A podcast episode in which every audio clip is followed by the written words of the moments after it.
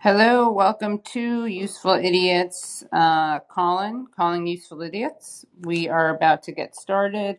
Thank you so much to everyone who's here. Thank you for uh, so much to everyone who's coming with questions. And this is a reminder that you can, of course, catch Useful Idiots Monday morning at 10 a.m. Um, that's when we do a live show where we watch the uh, Sunday morning shows that we watch so that you don't have to. You can, of course, subscribe to Useful Idiots on YouTube. That is a way to help grow the show and like all of our streams, whether you watch them live or later. We really appreciate that. And um, you can, of course, subscribe to our Substack at usefulidiots.substack.com, and that gives you um, access to. Uh, ad free content, extended interviews, bonus content. It's a great thing to do. And uh, yeah, I think we're just going to start by taking your questions. Right, Aaron? You ready? I'm ready. All right, let's do it. We got Zach. Hi, Zach. Hello. Can you guys hear me all right? I'm driving. Yep. Okay. Um, well, good morning. Um, I really enjoyed listening to your guys' Callin. I mean, uh, listening to Useful Idiots this morning. And um, when I was listening about Elon Musk, I was just thinking about like how much I, I fucking hate that guy and just like how much he sucks. Um, but I was wondering like, what do you guys think would have been some of the consequences if he were to become a part of the Twitter board of directors? And do you think that it wouldn't have meant meant anything and it wouldn't have made a difference? Do you think that it that he would have implemented negative uh, reforms? Um, is it just not a big deal, or like would there actually have been something positive that could have come out of it? What do you Um, think? yeah. Well, I think I don't know. I, I don't know exactly how he would be able to wield his how he would want to wield his leverage on Twitter. And I could also see him using it as like a way to build his own self image as like this protector of free speech, even as he like, you know, is incredibly um punitive towards Tesla workers who are trying to protest against unfair labor conditions. So I could I could see it going in a bunch of different directions, but I don't know. I mean, he's he's just such a he's such a fucking tool. Like I don't I don't know. I also don't care that much about like the boards of directors of corporations. Like that's not really the biggest the big issue here. But what do you think, Aaron and Katie? Yeah, I thought like what I just thought was funny was kind of like the freak out from people like Brian Stelter that Elon Musk joining the board might mean that Twitter will censor less. I just thought that was really funny. But yeah, Yeah. as- aside from aside from that, look, I personally have Elon Musk on mute, so I never see anything he says, and so I don't really know much. out.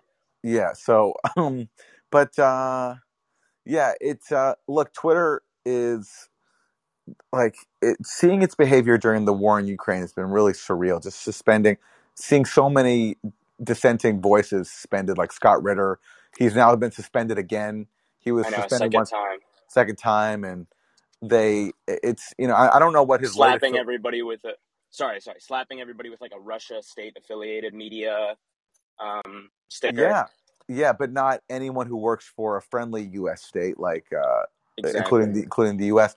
and also even calling people Russian state affiliated media if they don't even work for RT anymore because RT shut down. So someone like Lee Camp who doesn't even work for RT anymore, he's still Russian Gone. state affiliated media. It's uh, Yeah. uh, according to Twitter. So I um, would Elon Musk have made a difference? To, oh, you know what? Actually, I'm just checking. They've removed that from Lee's Twitter. Okay, so that's good. Good for him. But other people still have it. Like George Galloway, I know still has it. Yeah, George So- Galloway got it. So uh, would Elon Musk have made a difference? I have no idea. I doubt it. I somehow doubt it. Okay. Well, thank you very much. Um, and I love listening to you guys. So Thanks. keep doing Thanks, what you're doing. Thanks. Thank you. Also, some you. some Have people have been asking about the Pakistan coup, and I just want to say I'm having on uh, Vijay Prashad on Tuesday night at 7 p.m. on the Katie Halper Show to talk about that. And I will be doing something on Pushback, my show, about that very shortly. Hopefully, Nice. even as early as today, but very, very soon. Who do you know your guest yet? Yes, I do. Yes, I do. You're gonna keep I'm it not secret. not prepared to announce the guest All yet, right. but Got yes, it. yeah. Only because I don't want other people to steal my my guests. But I'll Oh yeah, I'll, good I'll idea. tell you, Katie. I'll All tell you right. off there. Great. All right. Uh, and okay, let's take the next caller. Oh yeah, nobody better talk to Vijay Prashad or I know you stole him from me. That's right. All right. Next caller, we got Sally. Hi, Hi. Hi. how are you? Good, Uh, you? very good. Uh, it just From Argentina, right? on Argentina, yes, yes. Great. Uh, I I'm be very brief because it's not the main subject, but I think that you know how mm, everybody's talking about why um, people make so much fuss about Ukraine and the Ukraine war, and and they the people from Ukraine throwing Molotovs uh, to Russians, it's okay, but Palestinians throwing rocks at Israelis is not, and Yemen and all that. And I know you cannot cover everything, but I think that sometimes just making the comment it or making some comments like that, it's useful for people to go and search themselves. And I wanted to comment on something you said at the last part. And do you know that um, Juan Orlando Hernandez is going to be extradited to US to the US? Hi. Hi. So that that's the former leader of Honduras, and he's basically Exactly. basically a The, drug the lord. He's, he's basically a drug lord. yeah, the one that was put basically. It, he was Trump's guy, a Trump guy, Yeah. uh, and yeah, and I thought And now was he's now he's been arrested in Honduras, and the U.S. wants to extradite him. yes, And and he he appealed, but they said no. yes, so I don't know when that is going to happen, and I I'd love to hear from people who follow Honduras more closely what they think is going on there, because it, it's the Obama camp that it really installed the the the you know the Honduras regime that's been ruling the country for the last um, 13 years since the coup. I believe the coup was in 20, Since 2009, right? Yeah. the one And that took Zelaya on on his pajamas to Costa yeah, Yes, I remember. yeah. So I don't follow it too closely, so I'm not skilled to comment on it beyond that, but I, I'm very curious to see what happens. And I Yes, yes, wonder and I wonder yes. what's going on behind extraditing him because he has been a U.S. ally. So what did what's the agenda there? I'd I'd, I'd be curious to hear someone more informed talk about it. Exactly, me too. And uh, yes, it was uh, it was as you say, but it was a different. Pre- uh, I mean, it was Obama at that time. It was Hillary Clinton. But I think, well, for what I read, uh, that he is more like a Trump guy. Mm, Orlando Hernandez. And mm. now because uh, Zelaya's wife, I, that's so so so machista to say Zelaya's wife because I cannot remember her name, but uh, Xiomara Castro. Castro is that Xiomara Castro. Well, uh, well, okay, changing countries. Um, the I was wondering if you knew or if you knew where can I get some information about what's going on in Peru. I cannot seem to find something that's objective anyway. Do you know who is a a gringo who covers Latin America really well? Is my friend Ben Norton. He has a Mm, site called Multipolarista, okay. he he covers Latin America. He he lives in Nicaragua, and he covers Latin America extensively. And there's also the website that's based in Bolivia Yeah. with Camil. Yes, um, Kawsachun News. because that's when yes, Yes, I yes, yes. Tell me. I I would suggest those two sites and seeing what they've done on Peru. Mm, Yes. Okay. Okay, I will because uh, from the other countries I we have news and another thing, the last thing uh, is uh, Boric. I mean, they, there is need big need to pay attention to to his presidency because they are really really saying In Chile? um, in Chile there are Yeah. many like how can I put it? We call it oligarchs in Russia. Here are I don't know how they, uh, but mm, big money. Like there's seven families with with fortunes of Chile, and then the rest of Chile, and they are not even recognizing him as president. That's what Uh, they say. So it's not that he's had a coup or anything. He's been um, uh, he's been the last week here. He he's really like the nicest guy, but I don't know. It's worrying. And when one thing happens here, it has the tendency to replicate. So it was a good thing that it didn't replicate from Bolivia, but just that. Thank you very much. Thank you. Bye. Thank you. Bye. Okay, that was great. Um, let's see. Let us go to our next caller, uh, Anthony. Why can't I go to the next caller like I usually can? Make next caller. Okay.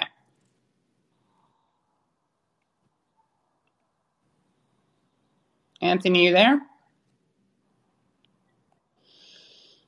Anthony, unmute yourself, please, by hitting the um, microphone uh, icon at the bottom right of your screen.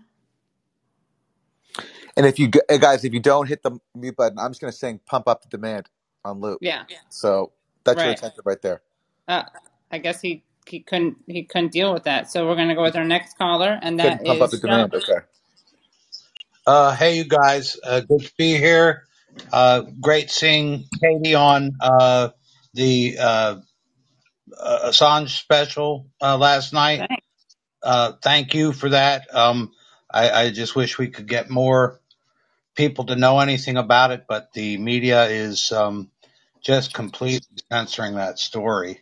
Um, but I have uh, two things I just wanted to mention. Uh, was uh, did you happen to see the uh, Jake Tapper uh, in the early evening? He had uh, General Petraeus on, and General Petraeus actually uh, said, and I, I'm reading the quote um, regarding uh, the Russians. They can also say that they have now denazified the southeast part of Ukraine.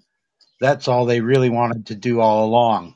Now, before and after, he had all kinds of nonsense to say, but it was really interesting to me that he actually, you know, said that um, that what the Russians wanted to do. So while they're completely still saying that you know the Ukrainians won and kicked the Russians out of Kiev, when it looks to me like Scott Ritter's assessment is much more believable that Russia, you know, had whatever they had to do in Kiev, which was mostly a feint, and now they've, you know, cut off, you know, the Ukrainian positions in the Donbass. So I, I guess I was just wondering uh, what you think about all of that. Well, that clip sounds really interesting of Petraeus saying that, and Yeah. I uh, I will try to find it because that sounds really uh, like a interesting admission on his part. And I'm just reminded he's the genius who wanted to arm Syrian insurgents, and even even Petraeus even wanted to work with Al Qaeda. He openly advocated that uh, in Syria to fight the Assad government. That's the genius of David Petraeus. And so when you're at that level where you're willing to entertain cooperating with Al Qaeda, you'll you'll sometimes, I guess, let the truth slip out. And if the clip is as you described, that's then that's what he what he did there. So Yeah, thanks for that.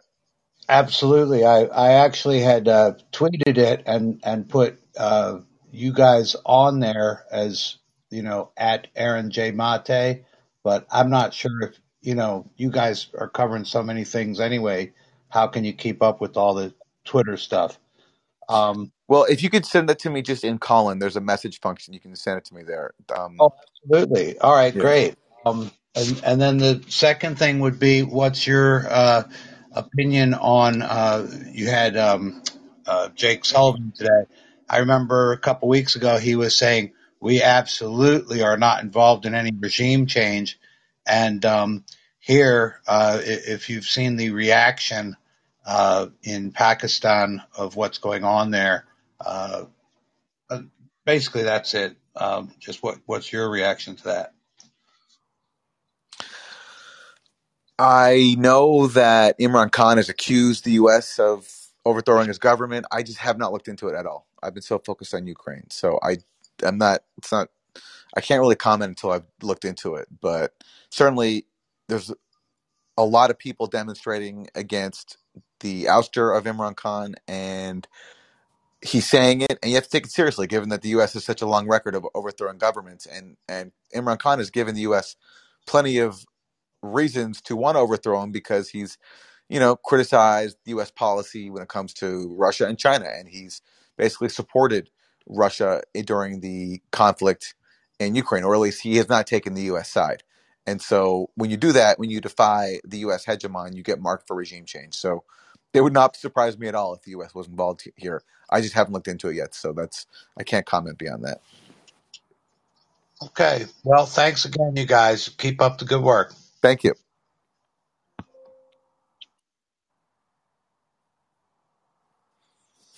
Okay. Oops. Up Uh, next, just a rem- another reminder come on down to the Katie Halper Show Tuesday to hear about Pakistan.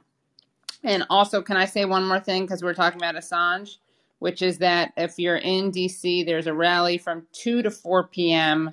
outside the Department of Justice at 300 block of 10th, I don't know, the 300 block of 10th Street Northwest. Mm. Okay. Now let's go to our next person, and that is Peter. Good morning, Aaron. Good morning, Katie. Good morning. Uh, well, uh, perfect timing. Uh, again, I'm a little bit active because uh, I am going to do a show about American justice system, and also I'm under the FBI investigation. So this Assange thing really uh, get uh, uh, started uh, interesting because I watched your show last night, Katie. Uh, it's a great honor to uh, to see you on the stage. So I kind of know how tall you are and know that. Ah, And uh, and so anyway, big fan because one of the collaborator uh, is a Jewish attorney in Delaware uh, who actually is also from New York. And Oh, nice. uh, his uh, uh, mother is uh, 103 years old, uh, uh, living in uh, uh, Franklin Island, if I'm not mistake, mistaken, uh, island off the Manhattan, I guess. So anyway, I want to talk about Assange today. Uh, I w- I'm a big fan of uh, Edward Snowden. As a matter of fact, when the FBI agents were with me during their pre-dawn raid on my residence, I told them I'm a big fan of uh, Edward Snowden. And uh, Assange, I had never paid close attention until last night. So I want to talk about two possible defenses for Julian Assange, even today as we speak.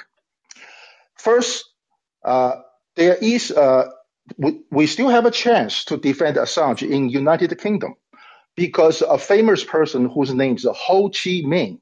Everybody knows who Ho Chi Minh is. hmm Who once was arrested by by the Hong Kong authority. Uh, the French uh, wants him to be extradited to Vietnam because he was tried ab Peter. Peter, Peter, I'm going to cut in here. I can see where you're going, and I just think this. I can see where you're going with this, and I think it's it's just too long for Callin. I, I have to make an editorial decision here. I it's just it's too.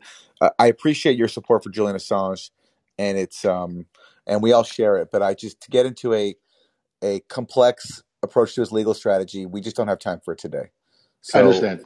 Yeah, Mhm. but but, but I appreciate it though, and Oh, no um problem.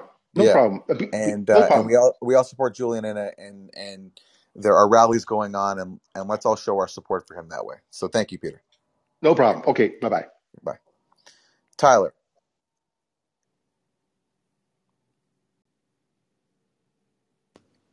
Hi, how are y'all? How you doing? Um, love love listening to your show today. Always fun to see you guys make fun of Stelter. Big fans. Um, I'm I'm wondering if either of you have done any coverage on the macroeconomic fallout of the Ukraine conflict, um, with uh, Putin demanding that uh, European countries pay for gas in rubles, and uh, deals between China and Russia that might possibly undermine the hegemony of the long-standing petrodollar and what the impacts for the global macroeconomic system would be. Um, one person I've been watching for great coverage on this is Richard Medhurst, and I'm just wondering to know, since I love you guys and and really appreciate your perspectives, I'm wondering just if you have any perspectives on this issue, which I think is of pretty pretty severe and significant importance at this point for for the world and for and for especially for those of us in the states. I just defer to people who know stuff about this, like Michael Hudson. He's an economist who is really, really sharp. I recommend him. And he says that certainly, yes, this will lead to the decline of the petrodollar. But uh, beyond that, all I can do is just refer people to people who I trust and follow. I, I myself have no original thoughts on the topic because I just don't know enough. Yeah, um, I guess I guess I, I, myself think it's it's relatively obvious this could lead to the collapse of the petrodollar, um, mm-hmm. and uh, what I'm what I'm kind of driving at is um, what what would be the possible you know economic fallouts of such an event, and how how would an individual citizen try to prepare? How will citizens try to prepare for the fall of the petrodollar? I mean, just just given the you know, it's it's an incredibly complex topic. I understand. I'm just kind of asking for takes at this point, but like you know, the the kinds of fallout. Prepare by listening to Michael Hudson. Okay, thank you. Yeah, I mean, yeah, that's the thing. I I just yeah, I, I I'd love to know too. I think it's a great question. I just I yeah. I I'm not informed enough to say. All right. But, well, if either but great question. digs into this in a future segment, I will be uh, uh, eagerly anticipating. Take care, Absolutely. guys. Love love Absolutely. your show. Thank Thanks. you. Thank you. Oh, by the way, I recently interviewed a journalist from BNE IntelliNews on my show Pushback. He talked about some of the stuff. He has some interesting things to say. It's on my Pushback show, which is on you can find, you know, YouTube or the podcast platform. So, check that out. But also, yeah, I really recommend uh, Michael Hudson on this. And also, what's his name? Pepe Escobar also talks about the stuff all the time. It's a really big focus of his and he seems very confident as well that the petrodollar is going to decline. But I just, uh, I don't know. I have no idea. yeah. All right, Michael Hudson and Pepe Escobar. Thank you. Yes. Guys. Appreciate Thanks, Howard. Thank you. Appreciate you too. Thank you. Thank you. Okay, Mo.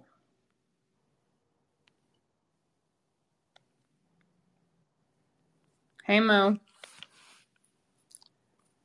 Unmute, please. Hit. Okay, you're good. Yeah.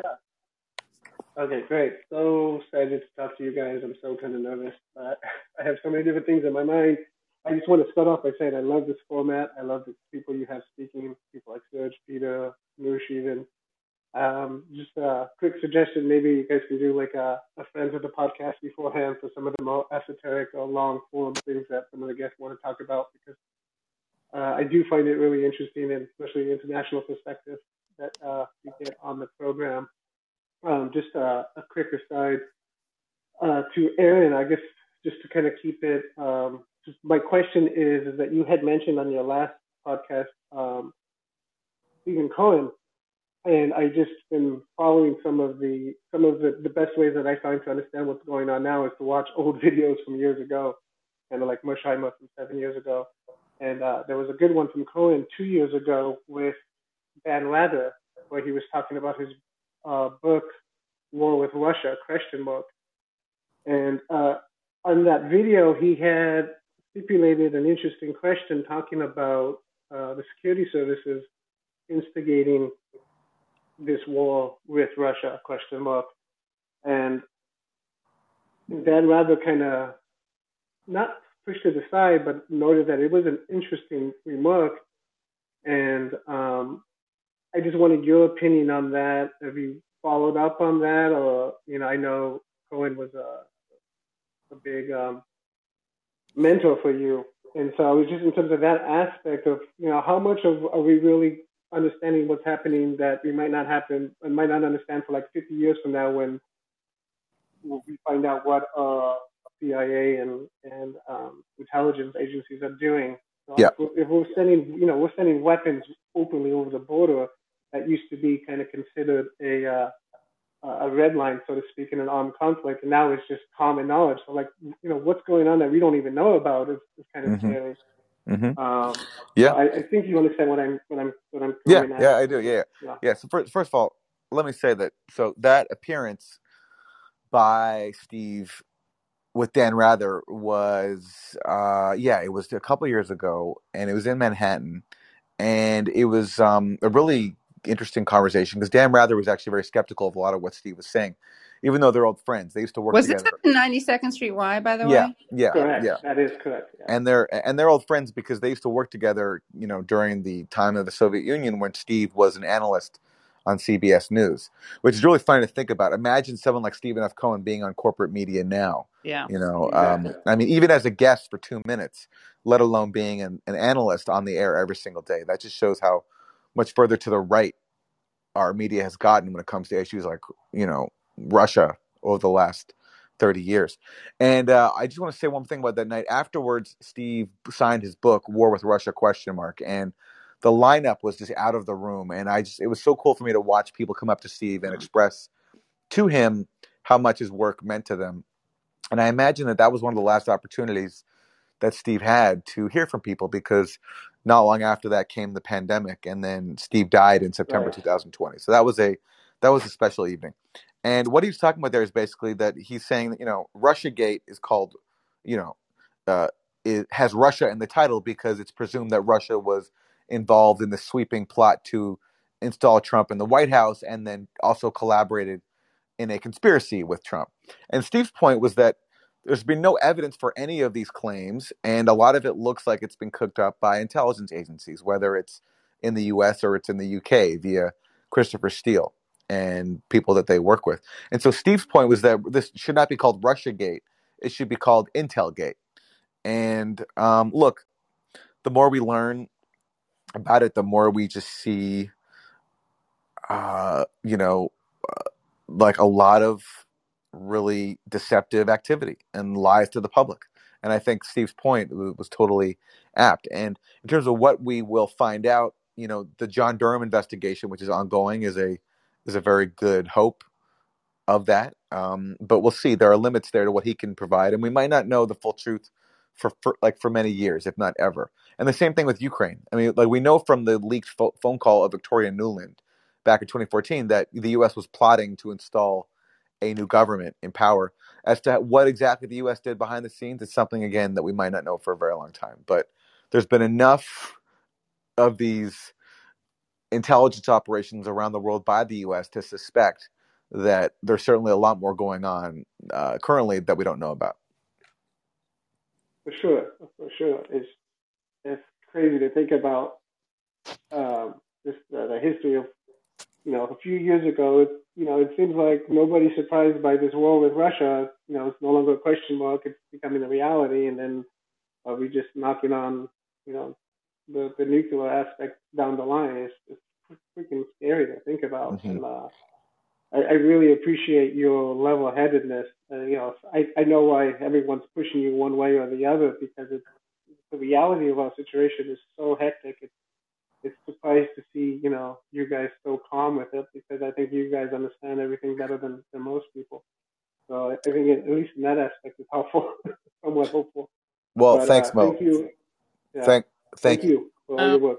thank you. Bye bye. Bye. Bye. Chris. Welcome, Chris. Can you hear me? Hello? Yeah. Hi. Yeah. Okay. So I've had the uh, good fortune of having a broken neck for the past couple weeks. So I've just been like stuck in bed, just looking at Twitter. and um, I've it's been kind of jarring to see kind of um, people digest like the whole Bucha situation. Um, I personally uh, do kind of uh, agree with Scott Ritter and uh, had the pleasure of kind of finding out about him the past couple of weeks um, and finding I I found many of the same things as him. Uh, but what I found even more jarring is that like Ursula von der Leyen actually went to Bucha, and also within days of that, Boris Johnson went to Kiev. And so, and then just also like looking at 60 Minutes over the weekend, it was also kind of disgruntling. I'm seeing like kind of a momentum swelling up where it almost feels like, um, it almost feels like either these the, these people are trying to score political points, or they uh, are thinking about actually getting NATO involved. And I'm wondering if if you guys feel that too, because two before Bucha, I thought absolutely no way. I don't think they could ever sell that. Now I'm starting to see like all these war crimes that uh, are dubious uh, coming to the surface like every couple of days. And it almost seems like uh, they're pushing for some sort of involvement. I was wondering what you think. Well, first of all, can I ask, how did you break your neck? And are you? I mean, how are you doing? I'm I'm okay. Uh, it's a car accident. Car accident. Okay. Yeah, just Well- a whiplash. It's not. It's like a stable fracture, so it's not like a paralysis thing. Okay, gotcha, gotcha, gotcha. But Well, it's I'm- painful. Yeah, I can imagine. Well, listen, thanks for spending your time with us, your recovery time with us, and and uh, I'm glad you're okay because that sounds very scary. Thank you. Yeah, no, it it was. I mean, I don't remember it, but Yeah. I got a concussion, so I don't remember the accident. Wow, wow, wow. Well, listen, that's just a reminder to everyone to be safe. You know, be safe, hmm Uh, be as safe as you can, and it's, um, geez. Anyway, I'm glad you're here. Um, Yeah, me too. um, yeah. Uh, look, it, it, yeah, it does seem to me, and we talked about it a bit today on the show. It does look like the U.S. basically wants a confrontation, and that's why there's talk of now sending even more weapons. And even though really it's about to get worse, I mean, if this Donbass offensive goes ahead, it's going to be awful because there are like I think there's something like sixty thousand Ukrainian troops around the Donbass, and so if they're all there and they're all fighting Russia, that's a lot of people who are going to die, combatants and also civilians. And where is the diplomatic energy right now? I mean, it's Boris Johnson going in to do a photo op with Zelensky in, in Kiev, and it's Jake Sullivan that we saw today on Monday mornings going on the Sunday news shows and bragging about how many more weapons the U.S. is sending in and how he's spending hours on the phone making a checklist of like all the weapons that the U.S. could could send. So it's um it's scary. Yeah, I, I didn't uh, catch the whole show, so I don't. I didn't know if you already covered that or not, but Yeah, it's. I definitely noticed like a tone shift, and it's pretty weird. Um, Yeah. because I would have never guessed that NATO would ever be on the table. Like, uh, but I mean, it just, it's, it's so crazy. I mean, it must, I don't know. it is. It is. yeah. Listen, Chris, we wish you a really speedy recovery and Yeah. all the best. And thank you for calling in. Okay. Thank you.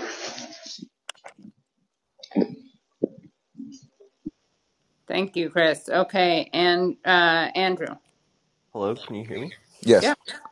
All right, cool. Um, so I'm m- much newer to politics than you guys and than some of the people who've spoken. I my first U.S. election wasn't until 2016, um, but I'm excited to be actually coming back to DC in June for an event co-hosted by uh, Poor People's Campaign and Code Pink, which is going to be a lot of fun. But uh, today I wanted to men- discuss something that happened a couple days ago, which is that um, half a dozen Chinese heavy airlift planes flew to Serbia, where, uh, according to mainstream media, they delivered uh, Chinese surface to air missiles to that country. And with Serbia reiterating that it doesn't want to join NATO, I imagine that NATO's probably considerably worried by this. And so I wanted to ask if you knew whether this is part of a larger effort by China to partner with European countries or whether Serbia is a uh, isolated case. I have no idea. I this is the first I'm hearing of that, and it's yeah, I have no idea. But great question, and I'll try to find an answer for you. I actually found out about all this because I follow a number of uh, accounts on Twitter who track military aircraft, and so I guess they were the ones who originated the reporting on this, which is kind of cool. Even though I'm disappointed that they've been basically uh, on the side of the U.S. and NATO and the Ukraine crisis this whole time, but uh, I guess sometimes they do give valuable insight on what's happening, and it was really cool to learn about this. Yeah, So yeah, I'll definitely be keeping an eye out, and you know, hopefully, if if you find out about what's happening, you for sure, for sure. And you know, on future shows, call back in and tell us what you found out because that's uh, that's really interesting. I'll do my best. Thank you. Yeah, thank you. All right, Steve is next.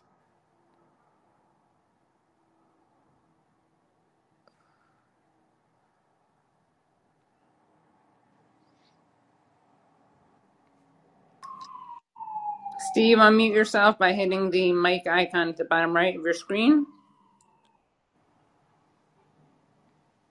Hello. Hi. Hi. Hey. Um. Hi, Katie. Hi, Aaron. Hello. Hello. Hello. Mhm. Hello, Steve. Hi. Yeah. So I'm an American living in Vietnam. Um, longtime supporter of you guys, and um, a little bit disturbed about what's going on over there. Mm. Uh, and um, I just I keep thinking about kind of uh, this notion of a golden bridge. Um, talked about like by Sun Tzu and sort of a way out for your enemies and all that. And it just seems like there's got to be a way out of this.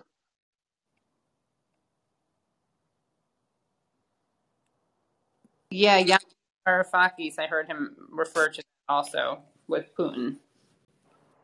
Yeah, it it just seems like there's um, you know conflicts like this. You know, you you want to find a way for your adversaries to sort of escape and get out and retain. You know, um, stay alive. And, and I'm just wondering what the golden bridge is here, like a way out. Well, I think part of the issue is that they are not interested in that, right? Like we've heard kind of member of the administration after member of the administration saying that this is going to be a long haul. Yeah, but no, no, no. I, yeah, I'm I'm talking I'm I'm talking about Putin. right. Putin leaving a golden bridge for Oh, sorry. Okay, for you. U.S. and EU to get out of this. You know, like a Putin leaving a way out for the EU and America. Well, look, it's pretty clear what Russia's demands are. They want neutrality for Ukraine, so a pledge not to join NATO, and they want uh, they want Ru- uh, Russia's uh, possession of Crimea to be recognized, and they want the Donbass republics to be recognized as being independent. That's that's what their demands are, and I don't see them budging on that because they went. A, I mean, they did this military invasion to ensure it. So I don't see them backing down off of any of that. And uh, the, the Yeah, question, yeah, go ahead. yeah, no, but I, I, what I'm what I'm saying is that somehow it's got to be like we'll give you that and we'll give you this. You know, there's need to be sort of a face-saving way out for the U.S. and the EU. But again, I Yep. think it goes back to you're saying offered to the US and the EU? No, I mean, uh, if, if Putin is thinking long term, he would want to find, uh, give a golden bridge for the U.S., NATO, EU to sort of get out of the trap they've created for themselves. Yeah, So and, and, he's and got to be able to. yeah, sure. Well, look, um, let's hope maybe there's some creative way for that to happen. Um, I don't know what that is beyond what the demands are that he's put on on the table. But yeah, I mean, you know, this is how wars end is through diplomacy. So Right, and and so you know, it, it seems like um, Putin needs to sort of give something to to sort of pretend like the U.S. and NATO and EU have gotten something out of this. Well, you know, uh, Putin is not opposed to Ukraine, uh, Ukraine joining the EU. Uh, he doesn't Really? really. Yeah, no, yeah, he isn't. Huh. Uh, he just doesn't want them joining a military bloc like NATO. So, but the problem is the EU doesn't want Ukraine to join it because Ukraine is so is it, it's a mess. It, was a mess before the war, and now it's even worse now. So Ukraine would be a drain on the EU. So the EU doesn't want it. But face saving Yeah, but the, wise, but but but the situation is so nasty now with Mhm. the the gas prices and potentially the food prices, and it's so nasty now that Mhm. that you know that you'd think that people would be focusing on a face saving way out of this. yeah, you'd think they should be, but they're not because they're so consumed. I think with just their animus toward Russia and their hostility to giving Russia any kind of victory. They just don't, you know, they don't There want it. has to be some kind of Yeah, listen, some think kind yeah, of policy intelligent sort of you know right, yeah, some kind of yeah yes, well yes. Well, listen, Steve, the point's very clear, and uh, and we appreciate it. It's your point is okay very well taken. So thanks for the call, sure thanks Billy. bye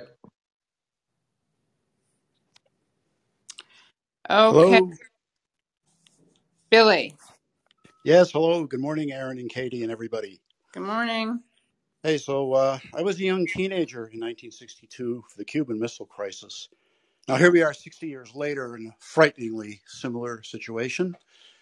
And from rereading a book about that time, the Kennedy tapes, because JFK had a secret taping system for his National Security Council meetings during the crisis. And one thing that really struck me in starting to reread it, given the current situation we're in, is that he got a wide range of views. And thankfully, he opted for the less insane military option, which the Joint Chiefs of Staff and other people wanted to do, of an bombing all the Russian bases in Cuba and then staging a U.S. invasion to overthrow Castro. But, you know, as we know, a diplomatic solution was ultimately reached. So, my question for today is now, we don't know what's going on inside the Biden administration's deliberations, if they even have any. But do you guys have any sense that there's any dissent for the all out drive to, you know, drive the Russian economy into the ground, ruin the lives of 150 million Russians, and also affect people around the world because of what's going to happen to the global food system? Is there any dissent or any debate? Have you heard anything? That's No, really the question. no, no. There is some dissent, I think, from the Pentagon on making this into a you know world war. There's Right. people in the Pentagon who have leaked stuff to undermine that. They, you know, um, that that's been happening. But in terms of crushing Russia's economy, no, I don't see any dissent about that at all. None. Right. And that just, it has global implications, as we all know, you know, on this call. So, Yeah, it's, I mean, it, it, food prices will raise in Europe, but food prices uh, ra- hikes will be even worse in Africa and the in the Middle East, which I understand relies a lot on uh, uh, wheat and fertilizer that's imported from Russia and Ukraine. Right. And of course, no one's talking about that in Washington because they don't care. Evidently not. Hey, so I'll, I'll let you move on to the next caller, but I had one other little comment. Guess who's got a Ukrainian background? I don't know if you guys have mentioned this before. Anthony Blinken, his grandfather immigrated, a Jewish immigrant from Ukraine. Okay, well that that's interesting. Yeah, So do so I I mean, mean, I mean, just like just you know, as s- s- so do many Jews. Uh, a lot of Jews come from from Ukraine. For example, Noam Chomsky, his one of his parents comes from uh comes from Ukraine, and another parent comes from Belarus. wow. Yeah, Yeah, so uh, but my point of with uh, Blinken, it was just another irony that here he is embracing the Azov battalion. yeah, exactly. The, the the people who you know a few generations ago would have been murdering his Right. his ancestors. Now he's arming them. Yeah, that's that that's a good point. Okay, All right, guys. Well, keep up the great work, and I'll listen. thanks, Billy. Thanks for the call. Thank you. Bye.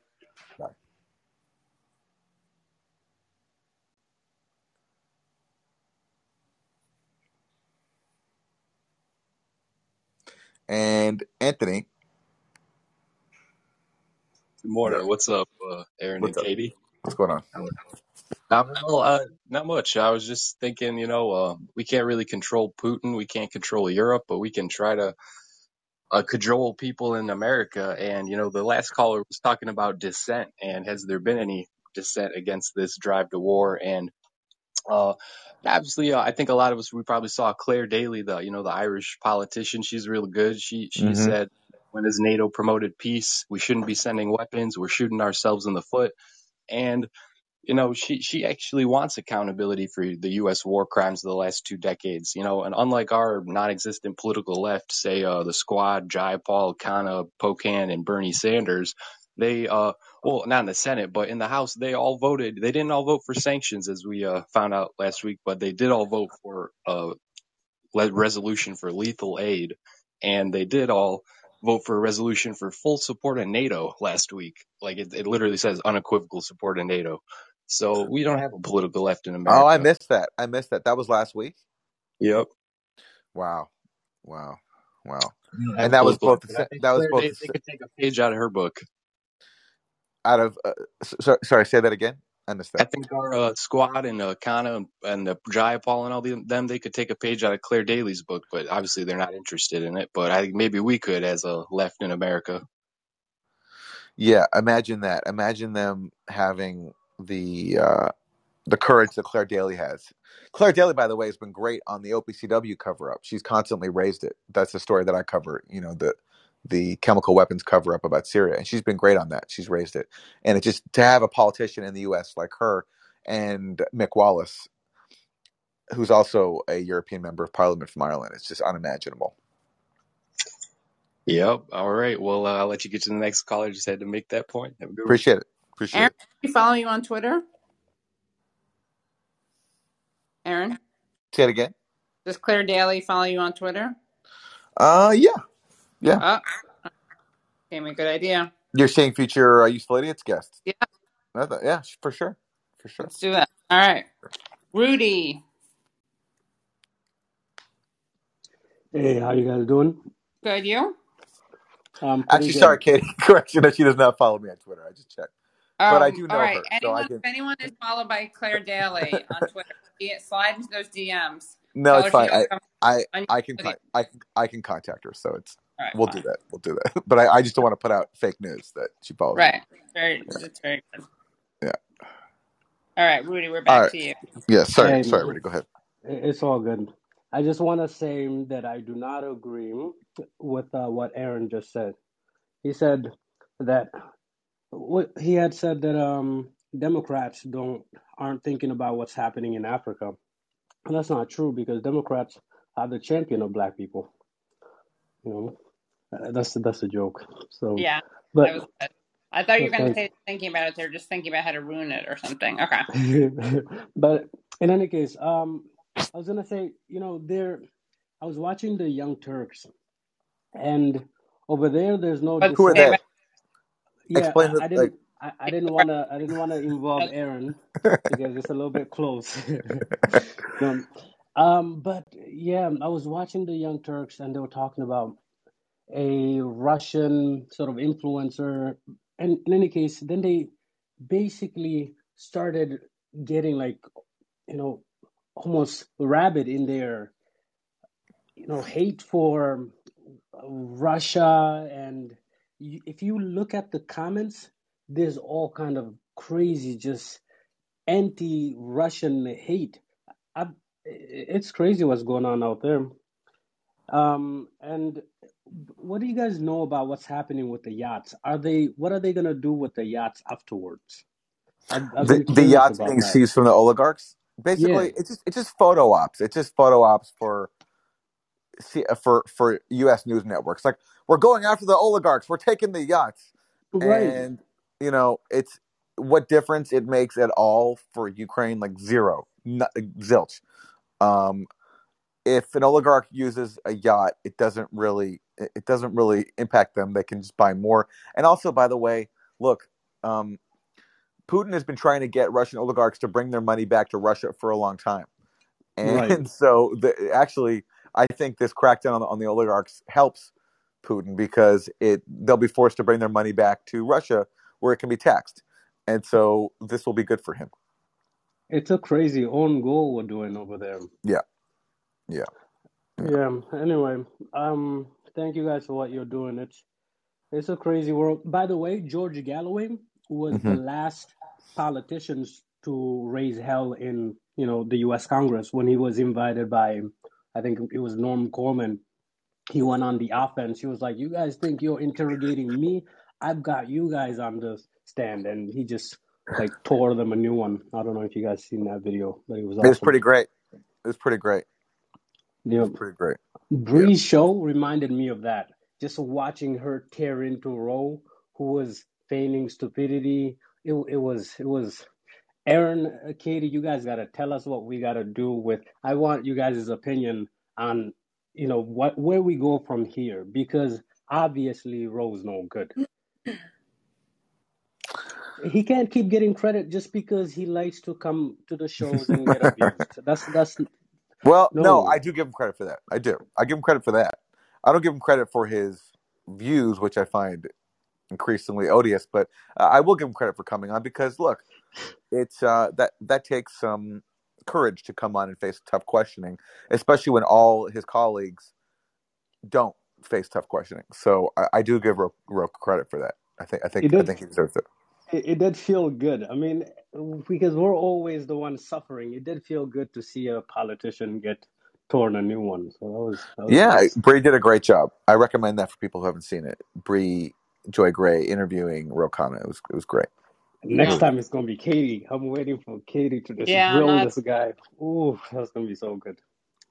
yeah. I gotta better at that. Thank you guys. All right, thank Thank you. you. Thanks, Bree. Thank Bye. you. Okay, Gabe, who looks remarkably like uh, Hunter uh, Biden. Hi, Gabe. Hey, can you guys hear me? Yeah, Yes. Yeah, I just I love this profile picture. I I use it for all my social media. nice. It's Hunter. Um, I just wanted to say, oh, sorry. Oh no, I was just clarifying. It's Hunter Biden for people who can't see it right now. Yeah. I just want to say I'm a huge fan.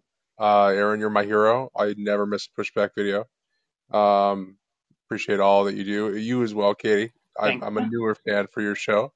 Um, but I think you guys tagging up is just super honest. Something needed to happen. Um, Thanks. I was curious about the the geopolitical situation with uh, Russia-China relations. I noticed there's a Security Council resolution uh, essentially condemning the Russian invasion of Ukraine, and China actually abstained from uh, condemning uh, Russia, opposed to sort of standing with them. Um, do you think this conflict is a win for China? Um, and how do you think uh, the relations between between those two countries are going to proceed with the conflict extending? I don't think Russia would have invaded Ukraine if it hadn't secured the support of China.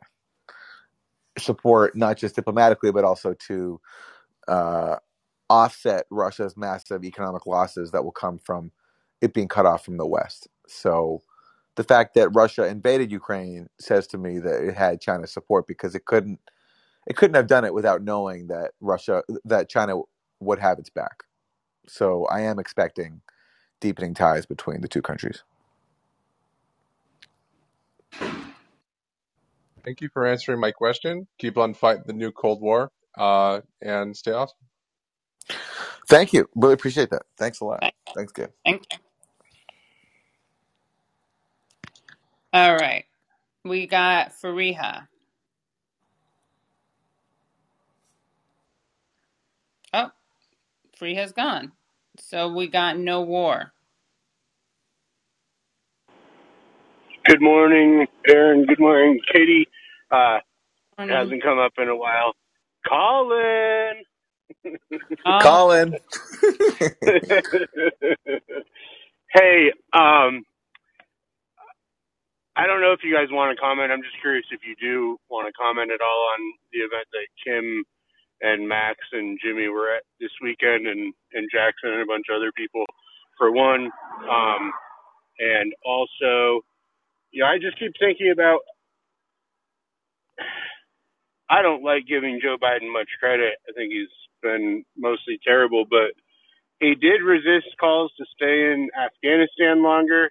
He did that terrible drone strike on ISIS K that was just killing a bunch of civilians, but but he did get us out of there, and and I believe in giving credit where credit's due. And he has so far resisted. Um, I mean, we're as much in Ukraine as we can be without being in the Ukraine Russia situation.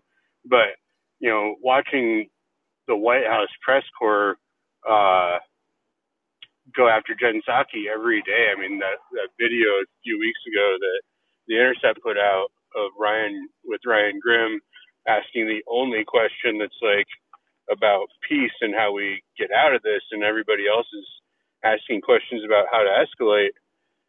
You know, how much longer do you think Joe Biden can hold on to this? Uh, you know, keeping us out as much as we are out, and what what is there to do to to back him up on this um, and help him do the right thing and keep us out as much as possible? Not to give Biden too much credit. I mean, Yeah, no, I I think that I think the Pentagon is doing a good job because they don't want to fight Russia.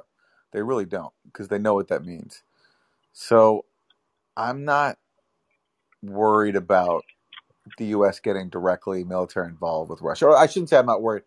I just don't think the odds of it are are very high. And yeah, in terms of what can be done, it's uh, you know, it, it's it's difficult. Like there are people in Congress who at least have said that Biden, if he does enter the war, will need congressional authorization.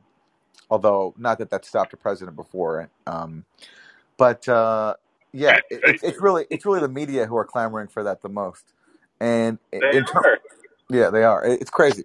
But of course, but they can because they're not going to fight the war. Their kids aren't going to fight in the war, and they just want to create some excitement for, for themselves. But they're, you know, I don't see anybody inside the Pentagon who wants a war with Russia. So I think that you can take some reassurance there. It doesn't mean though that some really shady stuff isn't happening. Like the CIA, who knows what they'll what they're getting up to inside of Ukraine, and um, and just a lot of awful things are still yet to come. That's just the unfortunate reality. And in terms of the mandate rally, yeah. So yesterday there was the defeat the mandate rally in L.A. and Max Blumenthal and Jimmy Dore were there speaking at it. And I didn't see it, but um, look, Max and Jimmy have been on this cause for a while, where they felt as if these mandates were an assault on working people. And I I was pretty, you know, I stayed out of it at first, but I think as the more evidence has come up, the more yes, that that that they were right. And I think um, in opposing mandates, they're basically standing up for something that's really hurt working class people and created a sort of an othering of people who choose not to get vaccinated. I personally got vaccinated, and I I think that you know I I believe the vaccines are effective, but I also respect someone's right to not believe that and to decide for themselves what's good for their bodies. And so I think uh, in doing what they're doing, Jimmy and Max are advocating for working people, and I support that. Yeah, totally. Uh, you do have to respect Ro Khanna for going into hostile interviews, something nobody else will do. That was an uh, amazing, amazing ass beating that Bree handed to him. And yeah, like you guys said, everybody that hasn't seen that uh, should go watch it because Bree has a special way of browbeat, like not browbeating, but like of nicely making you look like a fucking idiot. And that's what she did to Ro Khanna for an hour straight, and it was just something beautiful to watch. Um, it was just amazing. But Yep, um, I agree. It, the it was I just learned about the Scott Ritter thing. Do you know? I haven't had a chance to look into it, and then I'll jump down. I've asked a few questions. Um, do you know anything about that? And I mean, he just got reinstated like on Thursday or something last week, and then he's off again on Sunday. Is it just because he's anti anti the U.S. message on this? Is that is that all that's going on? I I don't know what the official rationale was for his latest suspension. His last suspension was so dumb. It was for allegedly, you know, targeted harassment or and encouraging harm for a tweet that did no such thing. And so that's why he was reinstated. And I don't know what got him banned again, but yeah, um, he uh, look. I definitely think it's true. They're going after dissenting voices on the war in Ukraine, and Scott is a particularly informed voice because of his career in the military and with the UN. So that would make him a target, and I would not be surprised at all if going after him is politically motivated. It seems that way. Yeah. Anyway, thanks for taking my I would call in. add, I would I would add one thing, which is I'm not quite as sanguine as Aaron is. I mean, I think that the Pentagon doesn't want to fight Russia, but you never know what happens when people feel like they're politically pressured into something. So we, sh- I think we should try to figure out how to. I mean, I don't know, back up Biden or however you want to put it. Like, make it so that he doesn't feel any pressure to do that. I mean, fingers crossed, the Pentagon won't let that happen. But again, you never really know. No, I think that's a great point, Katie. I think that's a great point. Thank you, guys. We need to back up Biden and also ask Biden to back it up. Yeah, true. And I- All right. All right. Uh, thanks for the call. All right, Amanda, you Have are good day, guys. You too. Hi, guys. Good morning. Morning. Um, I just wanted to make a really quick observation uh, after I say thank you very much for having this call in. It's such a nice, refreshing opportunity to talk to people that I've been listening to for a long time and I respect. So, Thanks. All that said, um, there was something that caught my ear when you played the video about Trump's endorsements, and it was that there was when they just were listing off people, one of them was age 26 and lived two out two hours outside the district in which he's running. Don't you have to be 28 to run for Congress? Or is that in a local election? I'm just so curious about what that. it just perked my ear. That's all.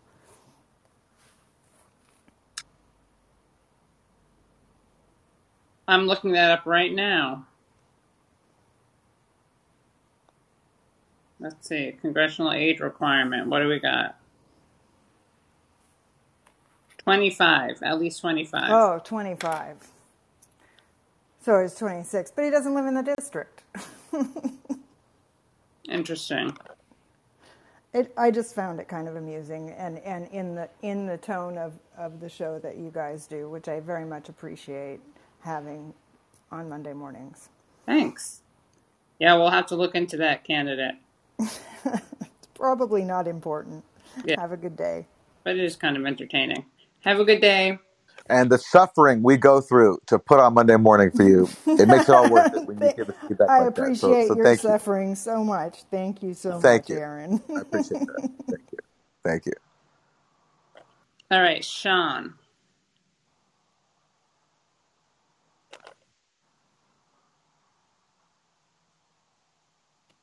Hi, Hey, Sean. hey Hey, guys, how's it going? good. You? Not bad, can't complain. I, I love your show. I love everything that you guys do. I'm a huge fan. Just wanted to Thanks. start with that. Um, so I, I wanted to get your guys' take on something that I noticed in the past day or so, which I thought was kind of, I mean, there's just so much stuff that's going on these days that's disturbing, but this was really disturbing. Um, the EU High Representative for Foreign Affairs and Security Policy, Josep Borrell, um, recently said, I don't know exactly when it was, it was in the past 24 hours, he said that, that this conflict in Ukraine is going to be resolved on the battlefield or Wow. something to that effect. He specifically kind of said on the battlefield. And I just thought that was just insane because, I mean, that's just insane that a, that a, a foreign policy, a diplomat would say something like that. Um, so I guess a couple of questions based on that context. The first is like, um, what do you guys think the significance of this is? And that's sort of an obvious question, but you know, and then the second part of that would be, what do you think is going to be the long term impact of this conflict on the EU? And that's it.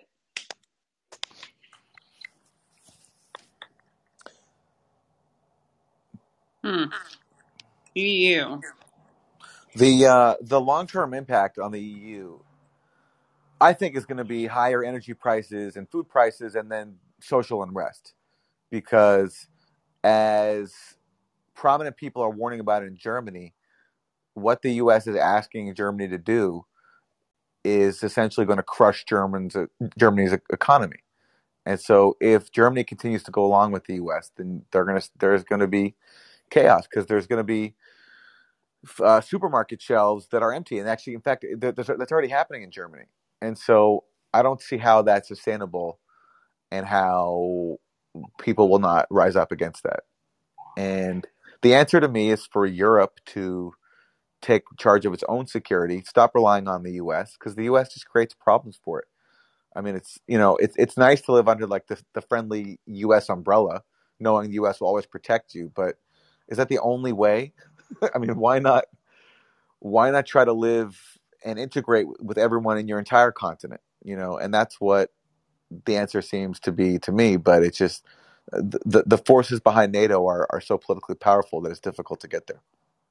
But that's what I mean. Like, for example, I mean, to me, this is such like this is so institutionally disruptive to the institution to to not only make a statement like that, but to ha- set this as the policy, so that now you're going to have all these EU members that are going to be sending weapons to Ukraine to fight a war on the European continent. It seems that this is going to, to me, like institutionally, this is going to I don't know. I mean, what do you guys think? Like, I feel like this is going to seriously undermine the institution.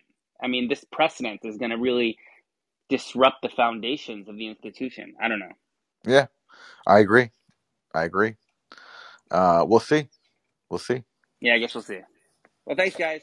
Thank Thank- you. And and we're gonna wrap in five minutes, so only time for a few more callers, including Masha. Yay. Hi, good morning. Thanks for taking my call. Um, I'm going to be super, super fast and brief then. Um, so one of the things I wanted to talk about most that you guys covered on Useful Idiots this morning was the Patriot missile battery that Slovakia sent uh, to Ukraine and how uh, sorry, they they sent their old stuff, but the U.S. is going to backfill. It's going to, and that's like the story kind of across the board now.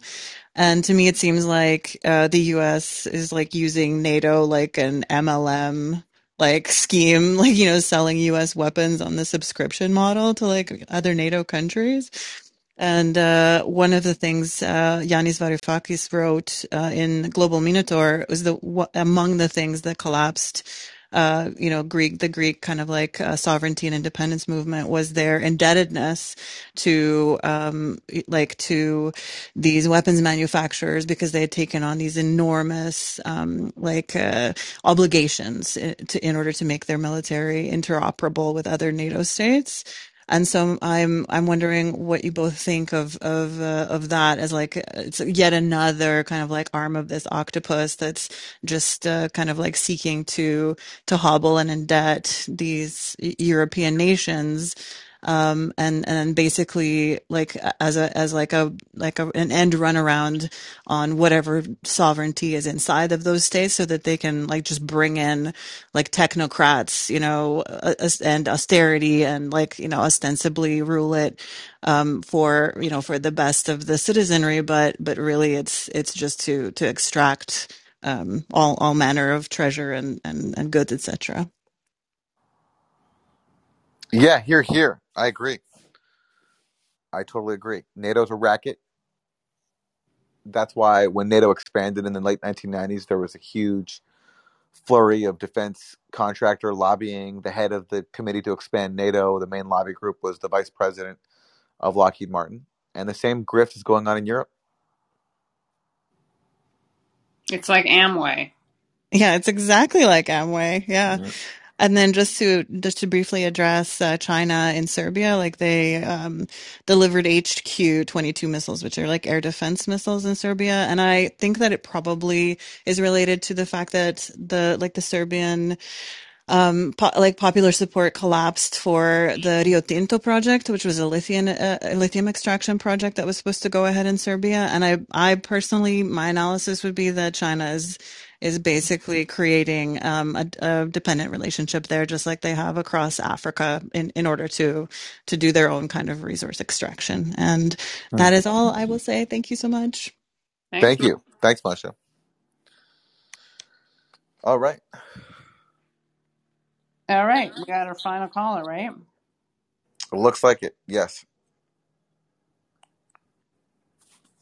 Waliel, I can't see your full name. So, Wally. Hi, hello. Hi. Uh, could you hear me? Yeah, Yes. Yeah, you, you can you guys can call me Wally. It's uh. Wally. Uh, I'm gonna if I go on too long, just bear with me here a little bit. Uh, I'm from Bangladesh. I live in the US. Uh, I was a very big time Bernie Sanders supporter. I was been here since before 2016. And I always had this utopian hope that Bernie would win the presidency, and maybe after him, we would have our real first woman president, like a Nina Turner or an AOC. That was such a disappointment. Mm. And I would always, all, I would always pivot back to I have an uncle that's been in the states since '93, and I would always tell him that you should vote for Bernie, and he would always say it's pointless. I've been here since '93. Nothing changes in this country. And now I'm coming to a realization that he's probably right, and nothing does change in this country. And if you go back to historical context, um, especially looking at uh, Chris Hedges' uh, interview on Briahna Joy Gray when George McGovern won the nomination, the Democratic elite joined the Republicans to defeat him. They got Right. rid of JFK, they got rid of MLK, they got rid of anyone who ever stood up Uh, so I, I the, the point I'm trying to basically make is that at what point do we realize that we are pretty much essentially fucked between climate change or nuclear war? I just don't see like like don't see a solution to the vast majority of problems in the world from you know education, healthcare, food, shelter, And at what point do we just accept that it's it's pointless? Well, honest, in any system, right. and as as as a Muslim too, you know, like at certain point, we just I I feel like at a certain point, I just feel like everybody should just start thinking of, you know, we should just start helping our neighbor instead of Hmm. trying to change this because I just feel like it's pointless at this point. Well, I totally get the sentiment.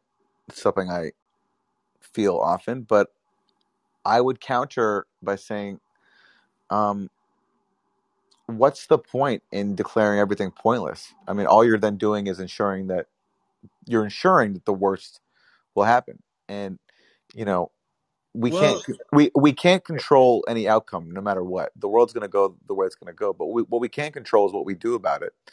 And if we do something, at least we're trying. And that's how I try to live my life is, well, you know, I, my I, I have no I have no illusions that, you know, I have no I I don't have this like uh, you know, uh, this optimism that things are all going to be okay. I have no idea, but the point is, we we don't know how the future is going to go. It sure looks bad, but by doing nothing and giving up, we're, we're we're guaranteeing that the worst will happen. So why not try? That's what I say. I I was more thinking like, okay, I was thinking of what maybe Jimmy Carter is doing right now is building houses Like more mutual aid, stuff. maybe So mutual. maybe we should probably start thinking of that. Maybe we should just start thinking of helping our neighbors and Yeah, more no, more yeah. on a that level instead of because ultimately I just don't see how we can change these systems. So might as well help our neighbor first Right. then think of all Well, look, other things. any any way you feel as if you you are making the world better, then that's what you should do. And Yeah. I, I think yeah, and so doing helping your neighbors, that's a wonderful idea. And I, I wish more of it had popped up during the pandemic. You know, Mutual, I would say looking into mutual aid is a good idea. And Dean Okay. Spade has written a lot on mutual aid Okay. because that's Okay. better. I think it's mutual aid is it, it's kind of less it's less about charity and more about justice, but it uses a lot of the same principles. Okay.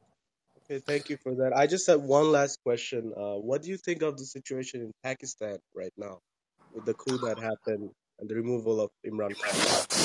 well, anytime someone accuses the U.S. of being behind a regime change campaign, you got to take it seriously because the U.S. has been doing that for so long, and because the U.S.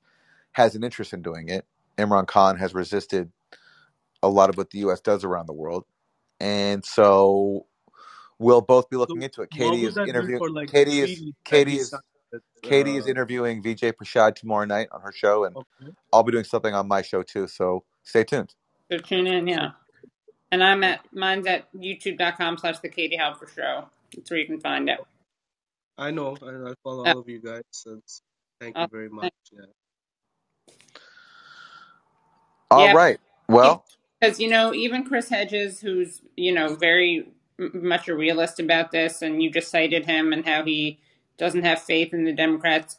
He does say he fights fascism not to win, but to fight fascists. So keep the faith, and or at least keep the struggle going. It's the least we can do, and also I understand turning to mutual aid as a focus. Okay. Yeah, Thank and you. look at Chris Smalls. We never thought that would happen exactly. with Amazon. Yeah. But for your pessimism, I, I share it honestly. But we gotta do what we can do. Thank you. Amen. Well, on that note, On that note, we will see you next week. We will see you this week with Useful Idiots, our release, and we'll see you um, call in next week. we will see you this week. We will see you next week. We'll see you the week after that, the week after that. Yeah, Because useful idiots are here for you, pumping up the demand. pump up the demand, pump it up while your feet are stomping on poor people's heads. That's that's not what we're doing. That's what Lawrence Exactly right. Exactly. Summers or Yeah. All right, bye Yeah. everyone. Bye, everybody. Thanks for tuning in. Thanks for tuning in. Have a great day.